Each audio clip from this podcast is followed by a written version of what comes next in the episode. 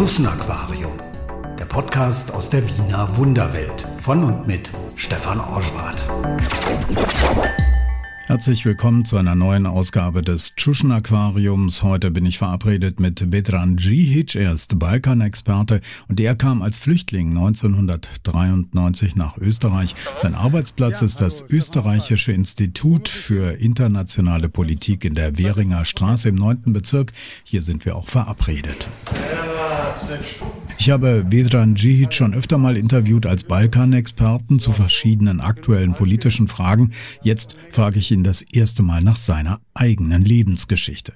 Geboren ist er nämlich in Prijedor in Bosnien. Die Stadt liegt heute im serbischen Landesteil. Bei mir hat sich die Kindheit abgespielt zwischen äh, der Stadt und äh, einem Dorf, äh, Ternopoli, in der Nähe von Prijedor. Und auch dieses Dorf ist dann später berühmt berüchtigt geworden durch ein Lager im Krieg, wo Menschen auch systematisch umgebracht wurden. Und ein Teil meiner Verwandtschaft war auch in dem Lager dann. Aber auf jeden Fall, mein Leben in der Jugend hat sich abgespielt zwischen diesem Ort Tranopoli, wo meine Großeltern waren, und ich die meiste Zeit äh, auch verbracht habe, jenseits der Schulen äh, und der Kindergartenverpflichtungen in der Stadt. Und das war wirklich angenehm. Also es war ein freies Spielen. Es war auch in der Stadt ein freies Spielen, also weil wir in diesen sozialistischen Bauten lebten. Also es war eine neue Siedlung äh, in die wir dann umgezogen sind, als ich sechs war. Und da gab es also jetzt gefühlt tausende Kinder draußen. Also wenn ich jetzt zurückdenke, äh, da hat sich die Kindheit draußen abgespielt. Also ich habe schon einen Bezug zur Wohnung aber dieser Bezug zur Wohnung ist zweit- und drittrangig. Der Bezug bei mir war Bezug eben zu diesen Kindern, zur Umgebung, zum gemeinsamen Spielen, zu den Gruppen, zur Natur, in der wir herumgelaufen sind. Und das ist schon also für mich auch eine, eine wirklich sehr, sehr positive Kindheitserinnerung. Das heißt, es gibt was Warmes, was Schönes, auch äh, in den 80er Jahren, also ich bin 76 geboren, äh, in diesen 80er Jahren auch was Unbekümmertes. Das war doch auch ein System, wo wir uns das meiste auch leisten äh, konnten. Also sowohl Vater als, Mutter als auch Mutter haben gearbeitet und wir konnten uns die wichtigsten Dinge leisten. Das heißt, wir haben ja nicht jetzt in Armut gelebt. Ich war einer der ersten, die, die einen Commodore 64 Computer aus Deutschland bekommen haben, glaube ich 88 oder 89 und da war ich extrem stolz. Wir haben ein normales Leben geführt, also so mit leichten Öffnungsschritten dann schon in den 80er Jahren, die man gespürt hat. Also man hat auf einmal Satellitenfernsehen gehabt. Und zu Hause konnte ich dann Sat 1 oder, oder damals RTL oder wie auch immer, das hatten wir auch.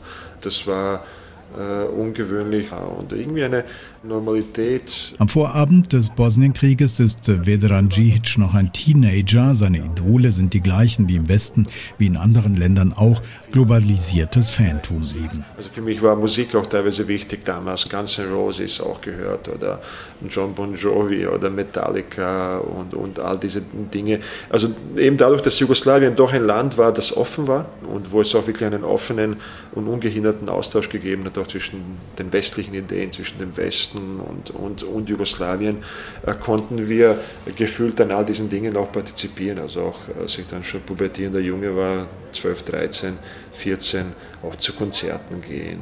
Und es gab natürlich dann die globalen äh, Idole, äh, und zum Beispiel für mich war Michael Jordan und die NBA waren äh, prägend, weil meine große Leidenschaft war Sport in aller möglichen, in allen möglichen Formen. Also von Basketball, Fußball, Volleyball, Schwimmen, Radfahren, Hupfen, Sprinten, Laufen. Also das haben wir auch die ganzen Tage gemacht da draußen eben in dieser großen Gemeinschaft. Äh, und Basketball äh, ist dann bis heute ein Teil meines Lebens geworden. Also da steht die Tasche hinten. Vedran Džihić zeigt auf seine Sporttasche, die zwischen den vollen Bücherregalen in seinem Büro steht. Er ist ein großgewachsener, schlanker Bo, dunkelblond mit melancholischem Zug im Gesicht. Aufgewachsen ist er in einem kommunistischen Elternhaus. Zu Hause gilt sie in seiner Jugend noch die jugoslawische Parole von Bratstvo i Jedinstvo, Brüderlichkeit und Einigkeit. Mein Vater war Mitglied des Bundes der Kommunisten Jugoslawiens und hat in der Stadt selbst auch eine Funktion gehabt in den Institutionen.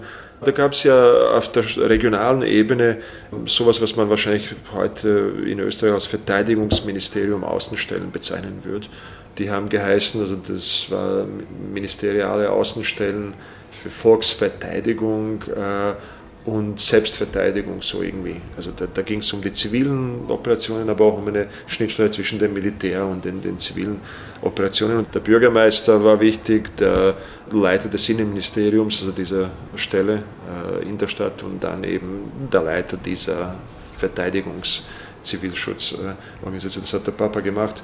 Äh, aber sowohl der, der Vater als auch die Mutter, die waren eben in der kommunistischen Partei, haben sich da auch kennengelernt und haben auch persönlich, also gab es einen intensiven Prozess der Verhandlung ihrer Identitäten. Also weil meine Mutter stammt aus der ukrainischen Minderheit. Ukrainer gab es noch aus der österreichischen-ungarischen letzten Phase der österreichischen-ungarischen Monarchie, haben sich die in Ex-Jugoslawien angesiedelt, Vojvodina, Teile von Kroatien, aber auch in diesem Teil von Bosnien, also wo Prijedor, Banja Luka, Laktaš, also da gab es immer eine ukrainische Minderheit. Es gibt Sascha Hemon, Alexander Hemon, einer der großen jetzt US-amerikanisch-bosnischen Schriftsteller, kommt aus dieser ukrainischen Minderheit. Das war die Mama und der Vater äh, stammt aus einer muslimischen Familie, wo die Mutter gläubig war und der Vater eher nicht so, also so ein Lebemann. Aber sowohl er als auch die Mutter haben sich eben von dieser engeren religiösen, nationalen Wärme der Gruppe in sehr frühen Jahren verabschiedet und haben natürlich mit ihrer Beziehung auch in diesem kleinen Dorf, wo das noch nicht so gang und gäbe war, einen Konflikt provoziert. Also es gab Anfeindungen seitens der ukrainischen Community, die schon sehr stark in sich geschlossen war, rund um die Kirche und rund um die Gebräuche. Da ist der Vater durch äh, angefeindet worden, aber die beiden waren unbeirrt, also so Atheisten, Jugoslawen, Sozialisten, und das hat auch wahrscheinlich zu meiner recht frühen Politisierung äh, geführt. So wie in Vedrans Büro dominieren in seinem elterlichen Zuhause in Prijedor die Bücher.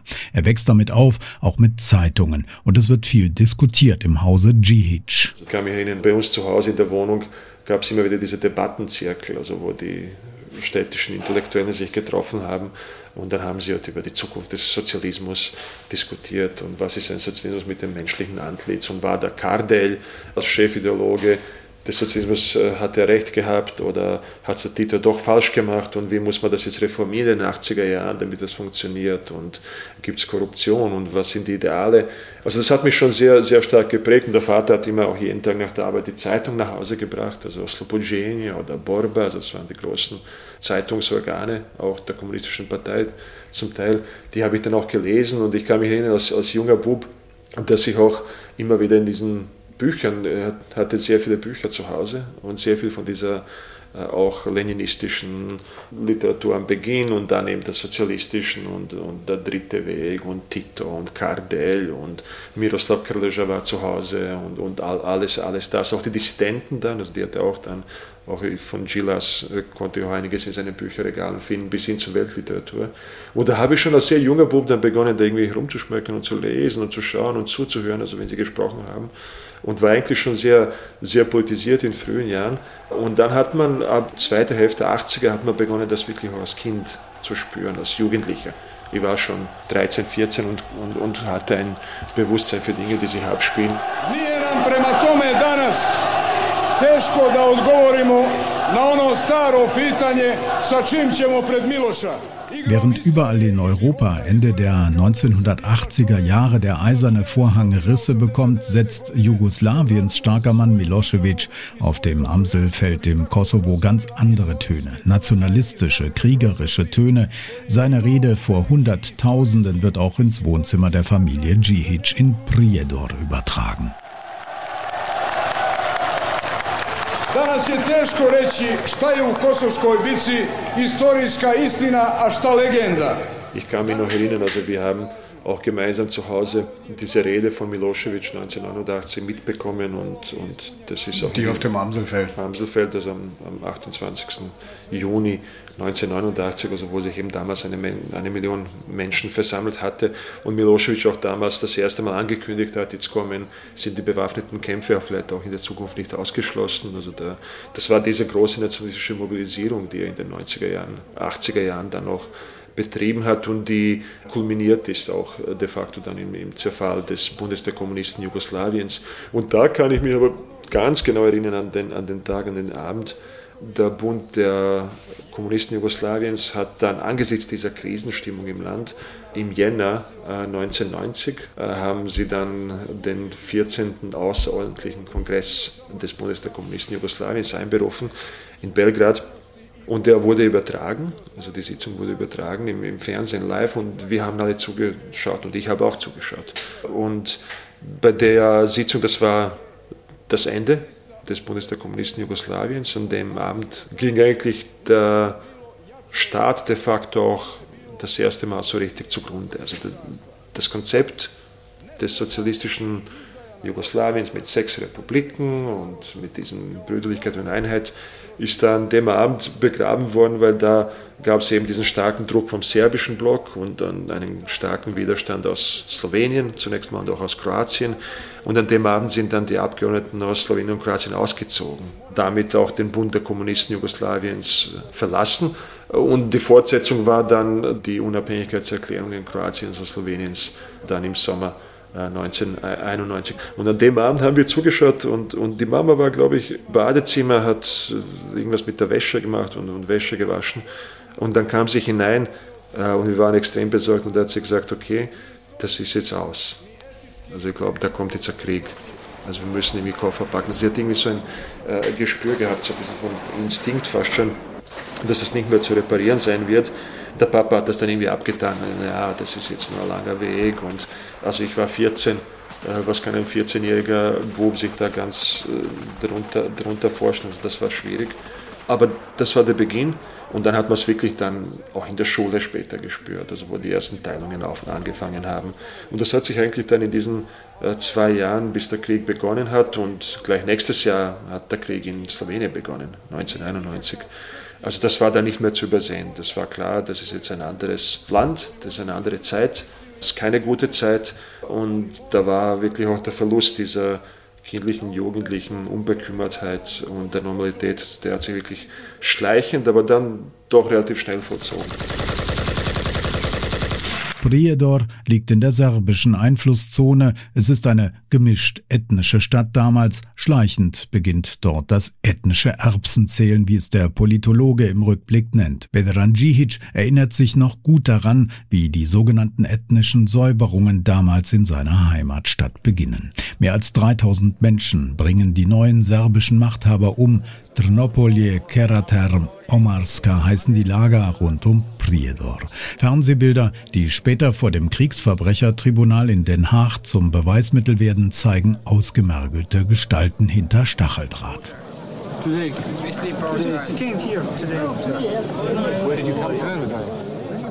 Wir waren noch in Prijedor, ja, wir waren durchgehend in Prijedor und haben auch diese erste Zeit, also des Krieges, des de facto Krieges, weil am 6. April 1992 ist auch Bosnien äh, anerkannt worden von den Vereinten Nationen als unabhängiger Staat.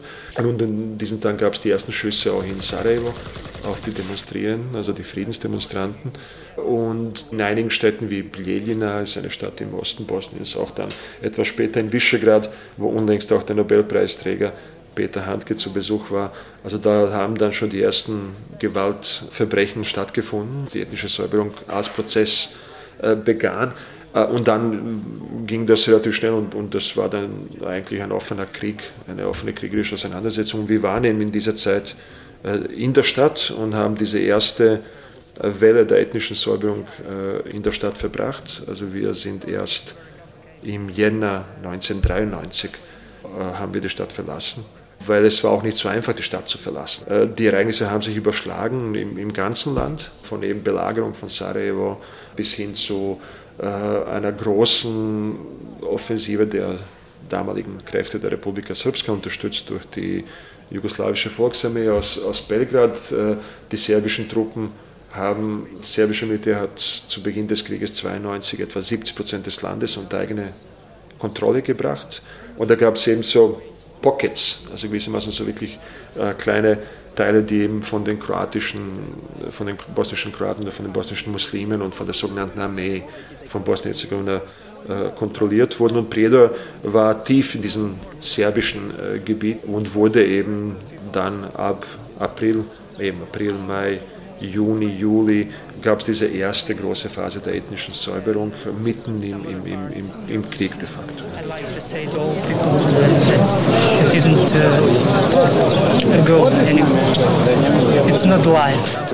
Ja, immer, das ist eine ganze Palette von, von, von Dingen, also die, die von einem Tag auf den anderen da sind. Also das heißt, da ist man im Haus und äh, auf einmal gibt es die Polizeistunde. Auf einmal sind dann äh, Muslime und Kroaten aus dem Haus, werden weggeführt. Die Mutter und der Vater von meinem besten Freund sind, sind ganz am Beginn äh, weggeführt worden von den Polizeikräften, von den militärischen Kräften und, und sind dann später in Ormaska und, und Keratem umgebracht worden.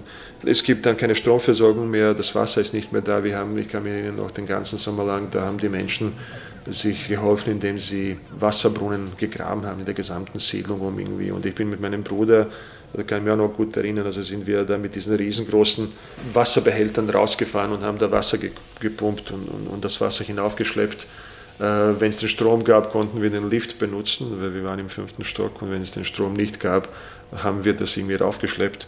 Kampf ums Essen, äh, Rieseninflation, also kaum Geld. Äh, und was sich natürlich sehr schnell vollzogen hat, war natürlich auf der persönlichen Ebene, dass man dann eben dieses Erbsenzählen, das Nationale, das Ethnische, hat sich dann sehr schnell konkret niedergeschlagen. Also der Vater als eben muslimischer Herkunft wurde als muslimisch gelabelt. Ein Teil der ukrainischen Community hat dann an der Seite der serbischen Streitkräfte gekämpft, weil die sind auch Orthodoxe. Und ein Teil hat sich dann verabschiedet relativ bald ins Exil, aber da meine Mutter auch eben einen Namen trug, Angelka, also das ist ein, ein, ein, Name, den es auch bei den Serben sehr viel gibt, äh, äh, konnte man auch nicht erkennen, dass sie nicht Serbin ist und da hat sie auch eine Rolle gespielt. Da konnte sie auch der Familie mehr helfen als der Vater selbst.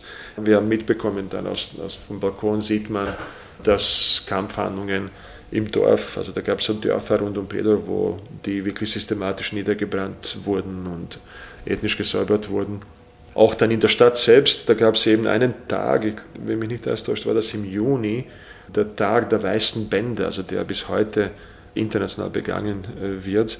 Äh, es gab einen angeblichen Angriff einer kleinen Zelle von muslimischen und, und, und äh, kroatischen Menschen, also Männern, die sich bewaffnet hatten und die, die wollten dem was entgegensetzen und das haben dann die serbischen Behörden zum Vorwand genommen, dass sie dann in der Stadt auch noch massivere Formen der ethnischen Säuberung äh, durchführen. Also wirklich auch mit, mit Freischalern, mit Chetniks, die an der Tür geklopft haben, Menschen rausgezogen haben, in die Konzentrationslager reingeschleppt haben, auch mit Toten in der Stadt selbst. Äh, und da haben sie dann einen Tag äh, durchgegeben, dass alle Nicht-Serben, die müssen sich mit, mit weißen Bändern kennzeichnen und, und durch die Balkone und durch die Fenster auch weiße Tücher äh, raushängen lassen als Zeichen, dass sie mit den Behörden kooperieren. Und das hat er natürlich erinnert an, an Nationalsozialismus. Und, äh, aber was uns als Familie schon sehr beschäftigt hat, war eben die Frage, welches Schicksal wird, wird den Vater ereilen?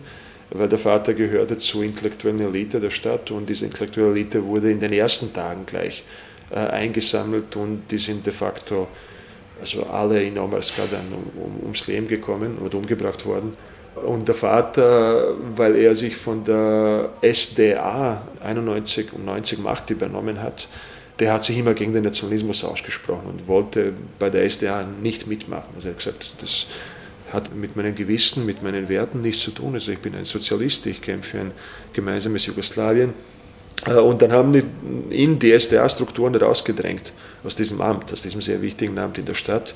Und das haben offensichtlich, später haben wir das erfahren, dass einige in den Strukturen, die lokal auch diese ethnische Säuberung geführt haben, dass einige dann von Serben, die den Vater natürlich gut kannten, mit ihm zusammengearbeitet haben. Das waren dann engste Mitarbeiter in den 80er Jahren, dass sie dann gesagt haben, also den lassen wir, der soll leben. Man hat das auch gesehen, also die haben dann, also jetzt keiner, das Haus, in dem wir gewohnt haben, so ein achtstöckiges sozialistisches Wohnhaus, da sind dann die freischlaue Polizisten gekommen mit Listen. Ähm, dann sind sie Wohnung durch Wohnung und gesagt, okay, da wohnt der, da wohnt der, Muslime und Kroaten weg, die Männer. Bei unserer Tür haben sie einmal angeklopft, da kann ich mich erinnern, da war ich auch zu Hause. Papa auch, da haben sie angeklopft gefragt, wie er heißt, das gesagt und dann haben sie gesagt, okay, du bist okay. Dann haben sie wieder die Tür zugemacht. Die ganze Zeit gab es diese Angst, ob es nicht einen Verrückten gibt, der nicht vom Befehl weiß und was er dem Vater geschehen kann.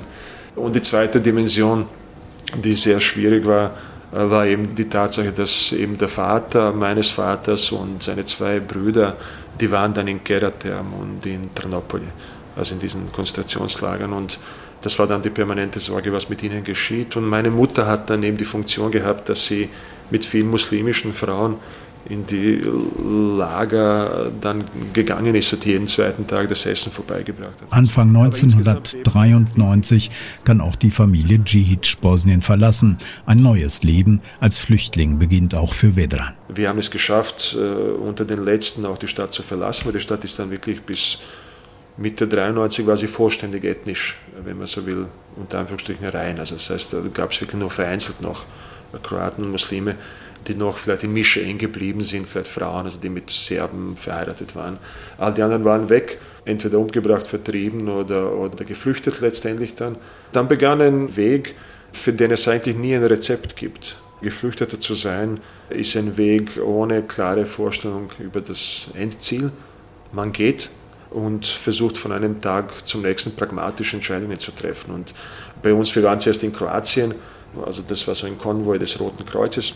Dann hat man also so 10, 15, 20 Busse in Begleitung von Soldaten organisiert. Das waren dann eben die Muslime und die Kroaten äh, mit Kindern, mit ein, zwei Taschen und dann ist man an die UNPROFOR übergeben worden. Also, den, also zu dem Zeitpunkt ist der Krieg äh, in Kroatien bereits eingefroren gewesen. Da gab es die UNO-Friedenssoldaten und die haben dann den Waffenstillstand überwacht und da gab es eben diese Zone, die UNPROFOR, die äh, sichere Zone, wo man dann auch diese Busse, also da hat man uns ganz rausgehen lassen. Und da waren wir auf einmal da. Die, die Unprofo-Soldaten haben uns übernommen und dann hatte jeder individuell auf sich gestellt versucht, irgendwie sich durchzuschlagen. Also wir haben zum Glück Verwandtschaft in Kroatien, weil die ganze Verwandtschaftslinie von der Mama ist de facto in Kroatien. Also die, die Geschwister haben in Kroatien geheiratet, studiert, gelebt. Und wir haben dann kurz Zuflucht in Kroatien gefunden. Wir waren mit einer zweiten Familie unterwegs, mit einem guten Freund meines Vaters. Wir waren zu acht, vier Kinder und vier Erwachsene. Und dann begann eben die Suche äh, nach einer Möglichkeit, wo man hingehen kann. Also wir haben es zuerst einmal versucht, Schweden klang ganz gut, äh, weil wir natürlich gewusst haben, das ist ein Sozialstaat. Äh, und man hat sich auch schon überlegt, also wo gibt es noch Aufnahmebereitschaft, weil bereits zu, zu, Beginn des Jahres 93, also waren die ersten großen Wellen und auch natürlich die Kroatien-Flüchtlinge, die waren ja von vielen Staaten aufgenommen worden. Also es gab ja vergleichbare Zahlen in einigen Staaten wie mit jenen, mit dem Syrien-Konflikt 2015 und mit den Geflüchteten damals. Und Schweden schien uns attraktiv zu sein und wir haben dann irgendwie, wir hatten keine Reisedokumente, haben dann versucht, was zu tricksen. Äh, und der Versuch ist gescheitert. Also wir sind zwar in den Zug eingestiegen, kamen bis zur ungarischen Grenze und wurden von den ungarischen Grenzbeamten zurückgeschickt. Äh, dann begann nochmal Überlegen und, und irgendwelche Versuche und dann hat sich was aufgemacht, so ein kleines Fenster. Es hat geheißen in, in Dreiskirchen, also in Österreich, da gibt es ein Lager für die Flüchtlinge äh, und da, da gibt es noch Platz. Einerseits und andererseits sind dort sehr viele Ukrainer und über 30 Kilometer Wien. Und Wien wird die Auswanderung nach Kanada organisiert. Also für diejenigen, die ukrainischer Abstammung sind. Und die Mutter war ukrainischer Abstammung und hat es dann in der ukrainischen Community auch in, in Kroatien geschafft, dass man dann auch irgendwelche Dokumente bekommen. Und dann auf einmal standen wir Jänner 1993, geschneit hat es, standen wir in Dreiskirchen. Dreiskirchen ist ein Symbol. Viele Generationen von Flüchtlingen sind zunächst hier vor den Toren Wiens gelandet. Die neue Heimat ist fremd für Vedran. Im Gepäck hat die Familie Djihic die Wörterbücher, die Vedran bis heute in Ehren hält. Der Balkanexperte beschreibt die erste Zeit im Flüchtlingslager damals. Klar ist man auf einem anderen Planeten und, und hat dann innerhalb von wenigen Wochen die Heimat oder den Ort, wo man gelebt hat, verlassen, ist jetzt in einem anderen Land, wo man die Sprache nicht spricht. Ein Land, also für mich war Österreich Arnold Schwarzenegger, okay, das habe ich gewusst, 80er Jahre, also Terminator, und die, also das war Österreich. Ich habe immer wieder auch Skifahren geschaut, das hat mich schon irgendwie ein bisschen interessiert und da habe ich gewusst, okay, das sind die Österreicher auch super. Und es gibt Wien aber mehr war es schon nicht mehr. Und da ist man auf einmal da. Was aber schon auch eine sehr, sehr, sehr starke Emotion zu dem Zeitpunkt ist, ist auch gewissermaßen Glück und Dankbarkeit, dass man es doch geschafft hat irgendwie. Also das Gefühl, ah, okay, jetzt sind wir sicher, jetzt gibt es was zum Essen, es gibt einen Strom, es gibt wo zum Schlafen, es verfolgt dich niemand, es bedroht dich niemand und das ist doch eine Form der Sicherheit. Äh, und das ist natürlich schon auch eine starke Erleichterung. Also ich weiß, dass mein Vater das auch zum Beispiel sehr stark immer wieder auch betont hat. Also das ist ein fremdes Land, da bin ich nicht zu Hause, da werde ich nie hingehören, aber eigentlich habe ich aufatmen können, zumindest für eine kurze Sekunde. Äh, und das war schon sehr wichtig. Und äh, auf diesem fremden Planeten ist, ist, natürlich auch äh, kaum was planbar. Also es gibt ja da auch keinen großen Masterplan, was man jetzt macht, was die nächsten Schritte sind. Man kennt sich nicht aus, weiß nicht, was die Verfahren sind, die Prozeduren. Also wir wurden dann, da gab es ja damals die Aktion der österreichischen Bundesregierung, wo man den Geflüchteten den de facto Flüchtlingsstatus gegeben hat. Also de facto hieß für die Zeit der Kriegshandlungen nach der Genfer Konvention de facto mit anderen Flüchtlingen gleichgestellt, nach der Genfer Konvention. Und das wurden wir auch und, und haben eben das Zimmer zugewiesen bekommen, eben zu acht, also diese zweite Familie und wir, wir waren dann gemeinsam. Und natürlich ist es dann jetzt ein ganz anderes Leben. Also wir haben, was war da, das Zimmer hat vielleicht also 18 Quadratmeter gehabt oder wie viele waren es dann insgesamt oder, oder waren es 22? oder 20, also ich kann mich nicht mehr erinnern. Aber es waren diese militärischen Stockbetten, aber man hat ja ein Bett gehabt, einen Tisch gehabt, einen Spinn und, und die Gemeinschaftstoiletten und Duschen, die aber auch da waren. Und da begann eben das von einem Tag zum nächsten planen, äh, vorsichtig überlegen, nicht wissen, was man und wie man planen kann, aber zumindest also bestimmte Grundprinzipien hatten die Eltern schon im Kopf und die haben sie schon, das war schon ganz interessant, die haben immer das Bewusstsein gehabt, also das Flüchtlingsleben, das, das beginnt jetzt eine neue Phase, das ist eine große Zäsur und als wir dann die Taschen gepackt haben, zwei Taschen hatten wir mitgenommen als Familie, da haben sie noch die Wörterbücher reinsteckt. Vedran Djihic, der heute natürlich fließend Deutsch spricht, weiß schon damals in diesem Flüchtlingslager in Niederösterreich, dass Sprachenlernen der Schlüssel zur Integration ist. Bildung, der Schlüssel zum Aufstieg, ein sozialistisches Bildungsideal, das er mit der Muttermilch gleichsam aufgesogen hat. Also für die Eltern war die Bildung, so wie es im Sozialismus auch war, Bildung war das Heiligtum. Also durch die Bildung kannst du dir ein besseres Leben schaffen. Bildungsaufstieg also war ein Mantra. Und die Eltern selbst haben einen Bildungsaufstieg erlebt im jugoslawischen Sozialismus durch die freien Schulen, durch die freien Universitäten. Und für sie äh, war das Wichtigste, was sie den Kindern auf den Weg geben wollten, war die Bildung. Äh, und da haben sie sehr viel reingesteckt immer. Und da war natürlich die wichtigste Überlegung für die Planung des weiteren Lebens war jene, wo finden wir einen Platz, wo die Burschen äh, die Ausbildung fortsetzen können. Und deswegen haben sie alles reingesetzt, dass wir auch in Dreiskirchen eben die Kurse besuchen, also Deutschkurs, Englischkurs. Ich war dann, weil ich beim, beim Deutschkurs in, in, in Dreiskirchen selbst schon irgendwie sehr gut war, also Sprachen haben mich immer interessiert, haben sie mich nach Wien äh, auch geschickt. Da habe ich einen Intensivsprachkurs dann nochmal belegt. Bedran lernt damals auch Wien kennen. Immer öfter ist er in der österreichischen Hauptstadt, besucht Theater, liest Bücher, lernt und lernt und lernt. Das war wirklich wie eine andere Welt. Ich meine, das hat mit meiner Welt nichts zu tun gehabt. Also Predo war eine kleine Stadt, 40.000, äh, 50.000 Einwohner und jetzt auf einmal das große Wien. Und ich habe aber, weil ich heute immer ebenso wissbegierig war und alles wissen wollte, dann sofort begonnen, mich zu interessieren und zu lesen. Wo bin ich? Und je besser auch Deutsch äh, funktioniert hat, desto intensiver habe ich dann auch begonnen zu verfolgen, was in der österreichischen Gesellschaft los ist. Und habe da, da kann ich mich noch erinnern, also da habe ich zum Beispiel dann in den äh, Zeitungen, die wir uns nicht leisten konnten, die aber zum Glück am Samstag und Sonntag äh, bei diesen Selbstentnahmestellen nicht gratis waren, aber wir haben sie dann doch immer wieder auch rausgenommen und das war damals die Kronenzeitung und Kurier.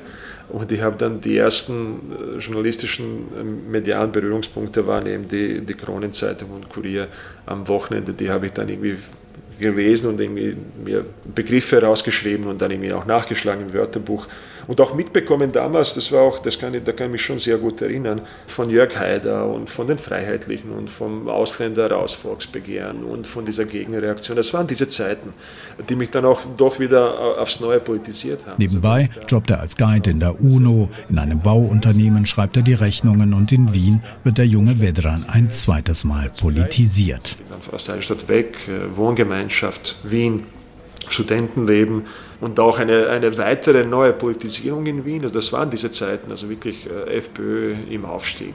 äh, Ausländer raus, Volksbegehren, Lichtermeer, äh, etwas früher, dann diese Debatten, Debatten über den, also in dieser Zeit über den Beitritt zur Europäischen Union, die ersten Debatten, also wie man mit dem Rechtspopulismus umgehen kann, große Koalition, äh, all diese Fragen und mittendrin auch noch die größten studentischen Proteste der Zweiten Republik in den 90er Jahren in Wien, also 96, das heißt, ich bin 95 Wintersemester begonnen und gleich im 96er im Herbst ein ganzes Semester lang protestiert. Da war ich dann im Audimax und da haben wir Revolution gemacht und da bin ich durch die Straßen gezogen und war auf einmal da.